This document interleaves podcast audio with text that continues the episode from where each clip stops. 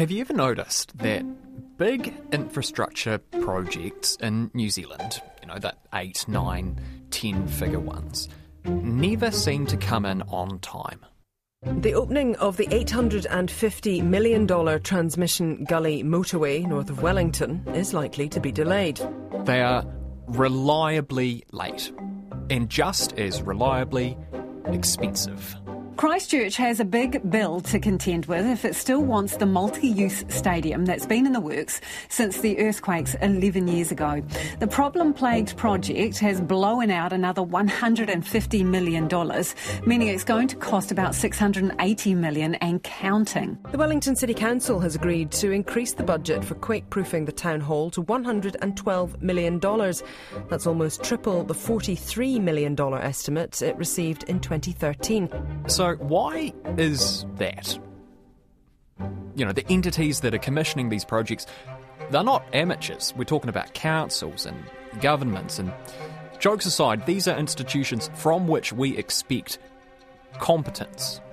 And the firms that are designing and building these, this is their bread and butter, right? Their reputations rest on winning work and delivering on promises. So, why do those promises so rarely seem to be kept when it comes to the big ticket items?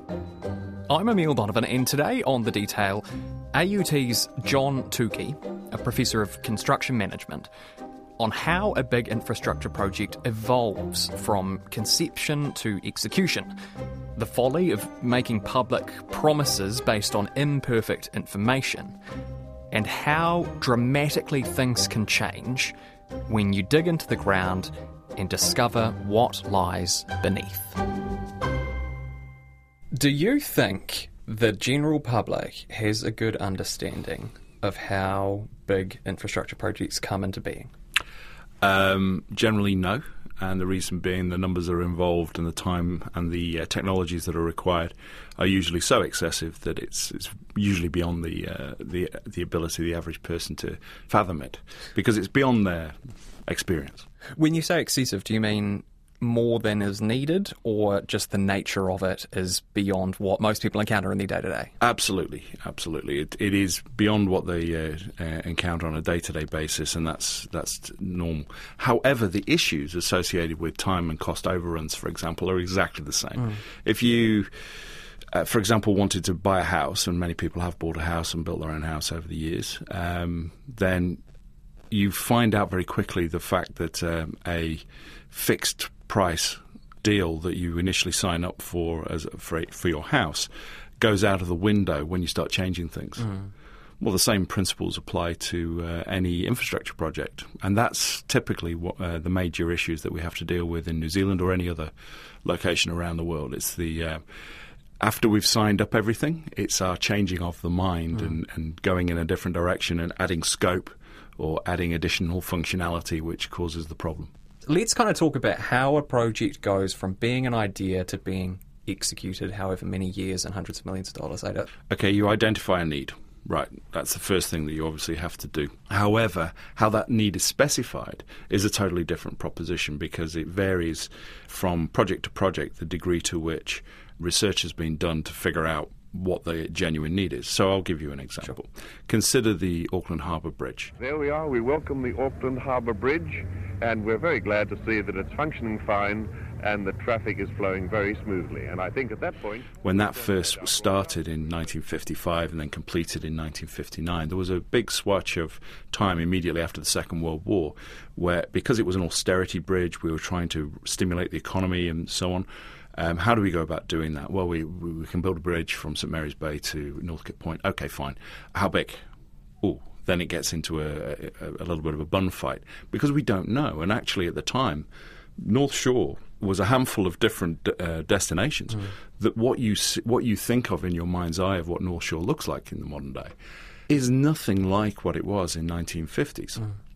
There were strawberry fields, and you know there were farms this was not in any way, shape, or form a developed exercise. It was not part of a, an integrated uh, roading system or anything like that. Mm. It was a it was a bridge between one suburb of Auckland to the other.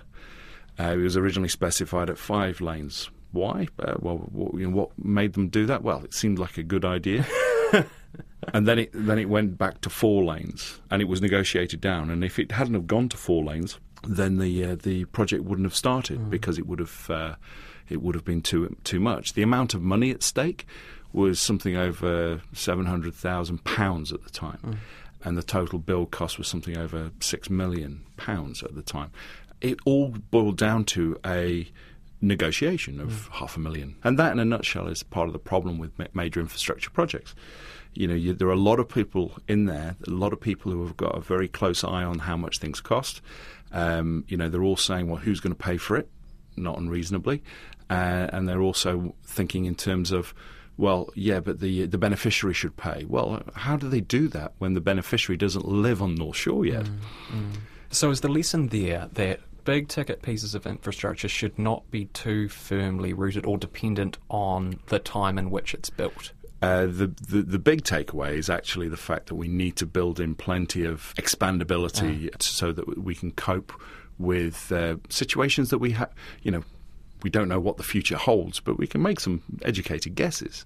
So we've got the, the starting point of a big infrastructure project, which is identifying a need and a thing that you have to factor into the need is the expandability of a big piece of infrastructure. Absolutely. So where do things go from from there? What you first do is you get together a business plan, okay. business case okay. that you're then going to take to funders to be able to uh, to to uh, to, to, bankroll her whole exercise, whether that be central government or local government. Obviously, the bigger the project, the more likely central government's going to get involved. Um, that, that's kind of a given. And then once you've got to the point where there's a business case, and yep, obviously the growth dynamics that are in place in Auckland or whichever city um, are such that we need to actually invest in this. Um, then what do we do? Then we have to start you know, putting together initial tender costs and so on and so forth to be able to get to the point where we can actually start committing ourselves to design things. Mm. Um, you know, and it's the, the, the issue unfortunately, I mean, at the moment, as an example, we're, we're in the point of uh, getting the go ahead associated with um, Christchurch Stadium. Yeah. Christchurch is getting a stripped back version of its planned indoor stadium, but the budget friendly pick could cost the city in the long run. The City Council voted yesterday to reduce the number of seats in the arena from 30,000 to 25,000 in an attempt to stop an $88 million budget blowout. The problem plagued project has blown out another $150 million, meaning it's going to cost about 680 million and counting only 10 years after the original decision that we should have a multifunctional stadium, and only seven years after the initial 230 odd million or whatever it was, um, was committed to being, being able to do that now we're in a point where we've actually gone through the toings and froings because we haven't, although we'd articulated the requirement to have a stadium in Christchurch, the downside is we don't know how big the stadium's going to be. And they're still arguing the, the toss over the, uh, over the size of the stadium because that will dictate a lot of the, the, the cost and also the maintenance, ongoing maintenance costs, and so on and so forth. And that will ultimately drive those decisions in terms of scope, will drive the decision in terms of how much we're going to spend on the whole exercise. The business case will be made, so we need something. Uh-huh. Then they'll go for preliminary design. Yep. Then it'll after the preliminary design, we'll then get some. Uh, we'll, we'll, we'll put some feelers out, and typically, what happens with major pieces of infrastructure, we will tend to not have a an open tender exercise. We will tend to gravitate towards a uh, either a preferred bidder type of uh, approach, or alternatively put it out to a couple of different competing consortia because large infrastructure projects tend to require consortia rather than you don't just build a builder you, know, you don't just choose a builder and say get on with it that builder um, who is the lead contractor has to assemble a team of mm-hmm. individuals and groups of, uh, of, of companies. And is that because New Ze- in New Zealand the, the, companies of the scale to take on a project solo just don't? No one company has all the skills necessary sure. because you don't. I mean, as an example, for the Waterview project, the likes of Fletcher's, who ultimately had the, the lead contract status, they didn't have a standalone boring machine running company. However, there's a whole bunch of Swiss people mm. over the uh, other side of the world who do have that capability, and that's where you, you, you build your consortium around the key skill sets that you need. You've got to bear in mind that the average um, you know, the very large infrastructure projects in particular tend to be highly specialised in what they what they're going to do, and consequently, you know, there's only a finite number of people around the world who ultimately have the necessary skill set. You can't get generalists for a job like that. Yeah, you can't keep generalists. Uh, absolutely, you need specialists. You need people who've got a, a background in putting all this stuff together. The the project gets put out to tender, or or preferred companies are identified, Yep. and what they're asked. We want to achieve this. How much is it going to cost us?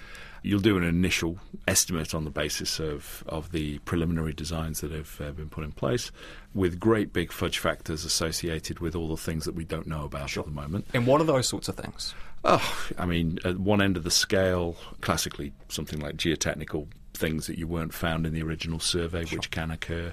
Uh, I mean, as an example, the Clyde Dam uh, is is a, is a good example of that. Well, the reason for the delay is that the gorge has a number of fault lines and old landslides that could threaten the stability of the hillsides above Lake Dunstan. We fa- there was a whole bunch of microcracking that was found in some of the rocks that weren't originally detected. Okay, um, you have the to it it's the way it is. You have to deal with it, and and you know one of the things about particularly buried assets, buried infrastructure, big holes in the ground. They are literally big holes in the ground, and once you break ground, you find out all sorts of things that you didn't necessarily know about. So the firms are saying, you know, there are known unknowns here, but we'll Yep. we'll offer estimates in these kinds of yeah, areas. they're, they're initial estimates, and they get fleshed out over time, and then it goes out, you know, to a more competitive uh, uh, element where subtrades are, uh, are allocated and so on. Okay. and it, you you start to firm up the estimates. That having been said. The key problem when you're dealing with major infrastructure um, ideas, and we talked about it with regard to the Christchurch Stadium, the original stated requirement for a, a um, for a stadium was in 2012. We're now 10 years later. Well, that's three government cycles. yeah. Uh, if you can tell me what's happening in, you know, three government cycles in terms of policy, at one end of the spectrum, immigration policy, at the other end of the spectrum, uh, importations uh, Yeah. policy with regard to tariffs and, tr- and all the other Cost of materials. cost of materials, and so on. You know, what we put in place is is some reasonable estimates based on you know some historic measures of inflation, for example. And, and So you can make you can make predictions about how things might develop over the coming years, but there's only so much that you can do. there is only so much you can do, and uh, the, the longer the development process and the more frequently you end up refining the scope, each and every time you refine the scope, you immediately uh, trigger additional costs. Everything takes time, everything has to be refined, and everything costs money. In a, in a, in a nutshell, yes. it, it literally is that simple. So if you look at some of the big ticket projects, Wellington Town Hall, The Wellington City Council is being accused of spending a preposterous amount of money on its town hall. The cost of earthquake strengthening is now expected to be $112 million. It's nearly three times the initial estimate. Transmission Gully, Wellington's billion dollar road project, Transmission Gully, has blown its budget again, but who will pay the extra is unclear. You know, people would be forgiven for thinking, oh my god, nothing ever comes in on time and nothing ever comes in on budget. Is that a fair perception? I understand why that is a perception. It's not a fair perception. I'll give you an, uh, the classic example. Let's go to the, the um, Auckland Harbour Bridge, delivered ahead of budget and ahead of time. But 63 years ago, though. Uh, yes, 63 years ago, um, but it was still a tough schedule to meet, and it was met. It is unfair, and that, one of the reasons why it's unfair is because it's it's a constant, um, easy uh, accusation to make is oh it's these dumb builders so they're trying to they're trying to rot the market blah blah blah and it's and it's just not the case. What the, what folks forget is that there are an awful lot of extraneous uh, forces and factors in play that, that are driving a lot of the decisions and a lot of the outcomes, particularly in large scale infrastructure projects. Um, Like know, what? Like what? If you go back in, in time to the uh, mid 2000s, all of a sudden, structural steelwork rocketed in cost. Well, why was that? Because China was um, retaining structural steel for the creation of various venues and infrastructure necessary for the delivery of the 2008 Olympics. Any builder here know that was coming? Uh, you know, it was when the when the decision was taken, and all of a sudden, you know, in effect, without forewarning, the the you know the Chinese uh, producers stopped uh, exporting stuff, Yeah. and all of a sudden, the cost of uh, structural steel went through the roof Yeah. happens all the time. What we're dealing with at the moment, courtesy of the post COVID world, I've got friends. One's a roofer, and they they had a forty two percent uh, price in, in, uh, increase for waterproofing materials. If we look at what's happened over the last two two and a bit years, courtesy of COVID, you know, all of a sudden we've had a drop falling off of uh, the uh, the total amount of uh, shipping coming into New Zealand. Could you have predicted that? No, and yet it's having massive implications associated with all sorts of consumables, comestibles for, used for the building industry. Can't do much about that. You just have to deal with it. It's not the fault of the industry per se. It's just dealing with the dynamics of the situation. There is a, a very good example of this that we could uh, immediately talk to. It. It's the way in which numbers tend to stick around. Mm. If you look again at the Christchurch uh, scenario with the uh, stadium, you've got your uh, 230 odd million dollars yeah. that were committed by government. Well, that's great, but it, it, it matches the number that was originally bandied around right at the beginning of the exercise, and now things have changed. Well, it's seven years later. Of course, things have changed. Well, yeah, but it's also three times the cost. It is, but the number that came out originally was some. You know, what tends to happen is people do the back of a fact packet calculation, particularly when it's about securing a commitment from somebody else, you know, to, to get involved with. Yes, absolutely. It's it's a back of a fact packet calculation, and you know that's just kind of what happens. A good example from the UK: the Scottish Parliament was originally quoted as being about forty million pounds to produce. Then people got involved. People wanted to have a nice posh building with architectural merit and all the other things that are necessary, and they got a an architect from uh, Barcelona called Enrique Miralles who came over and he started doing his thing, and it, it was rather convoluted, but suffice it to say, it became a, a highly architectural building. Mm. It goes from being a, a, simple cube office block to now being a highly architectural, sculptured building, and so on. And anybody who look, takes the time to look at the uh, at the, the building will see what I mean. Mm and it also uh, they also required all sorts of special materials, Scottish oak and this and that and the other. Anyway, scroll forward. The final as-built cost was 435 million. Mm. 10 times. See that's and the, but the reason is it started out with this much space which requires this much cost, you know, assuming an old just a big cube but all of a sudden it was making an artistic statement. Yeah, I understand. And yeah. that changes everything. It's almost like that figure that you say at the beginning, that forty million dollar figure. Like that is the fi- it fixes things exactly. in space. Well, exactly, space and, and time, and that often right is the figure that always you wanna, gets quoted. Yeah, if you want to get if you want to get something done, then that's the figure that you quote at the beginning, and that's the figure that people get into their minds. Yep. and it's almost misleading. Uh, it is, but it, it gets people over the event horizon of of, the, of making the necessary decision. Yeah. So is the lesson there that whenever any infrastructure project is first floated, do not take that figure seriously? Um, just treat it with a hint of skepticism. Let's put it that way, and and you know look at the, look at who's uh, making the quotes, look at who's pushing the agenda, and why.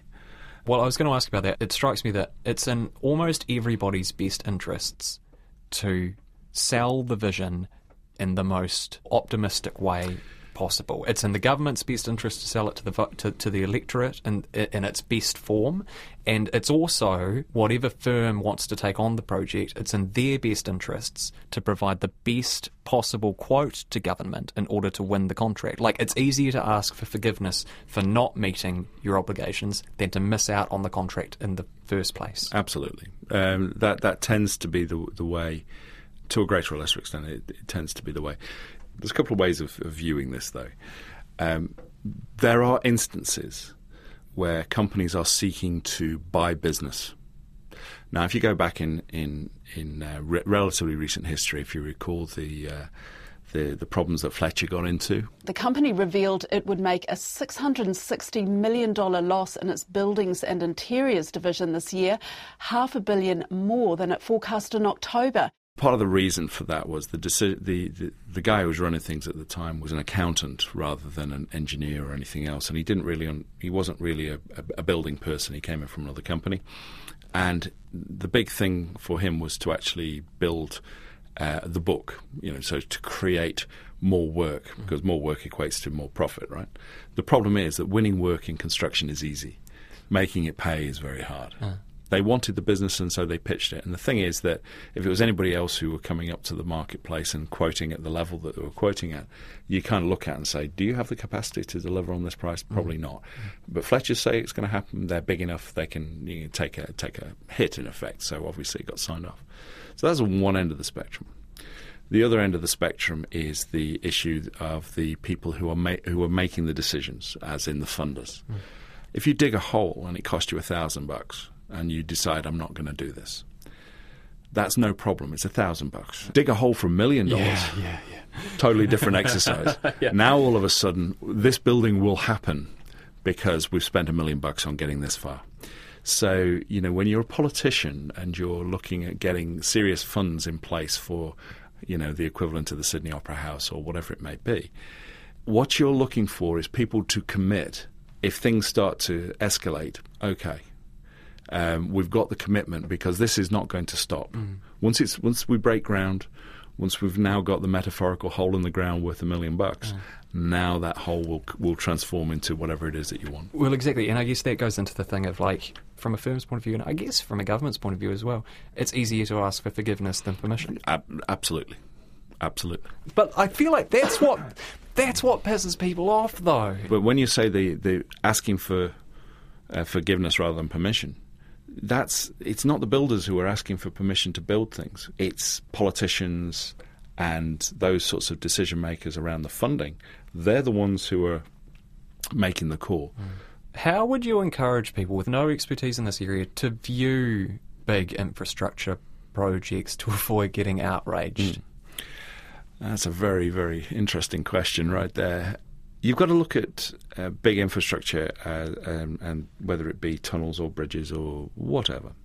You have to look at what they are, which is uh, a political undertaking uh, looking at the longevity of the community that's being served.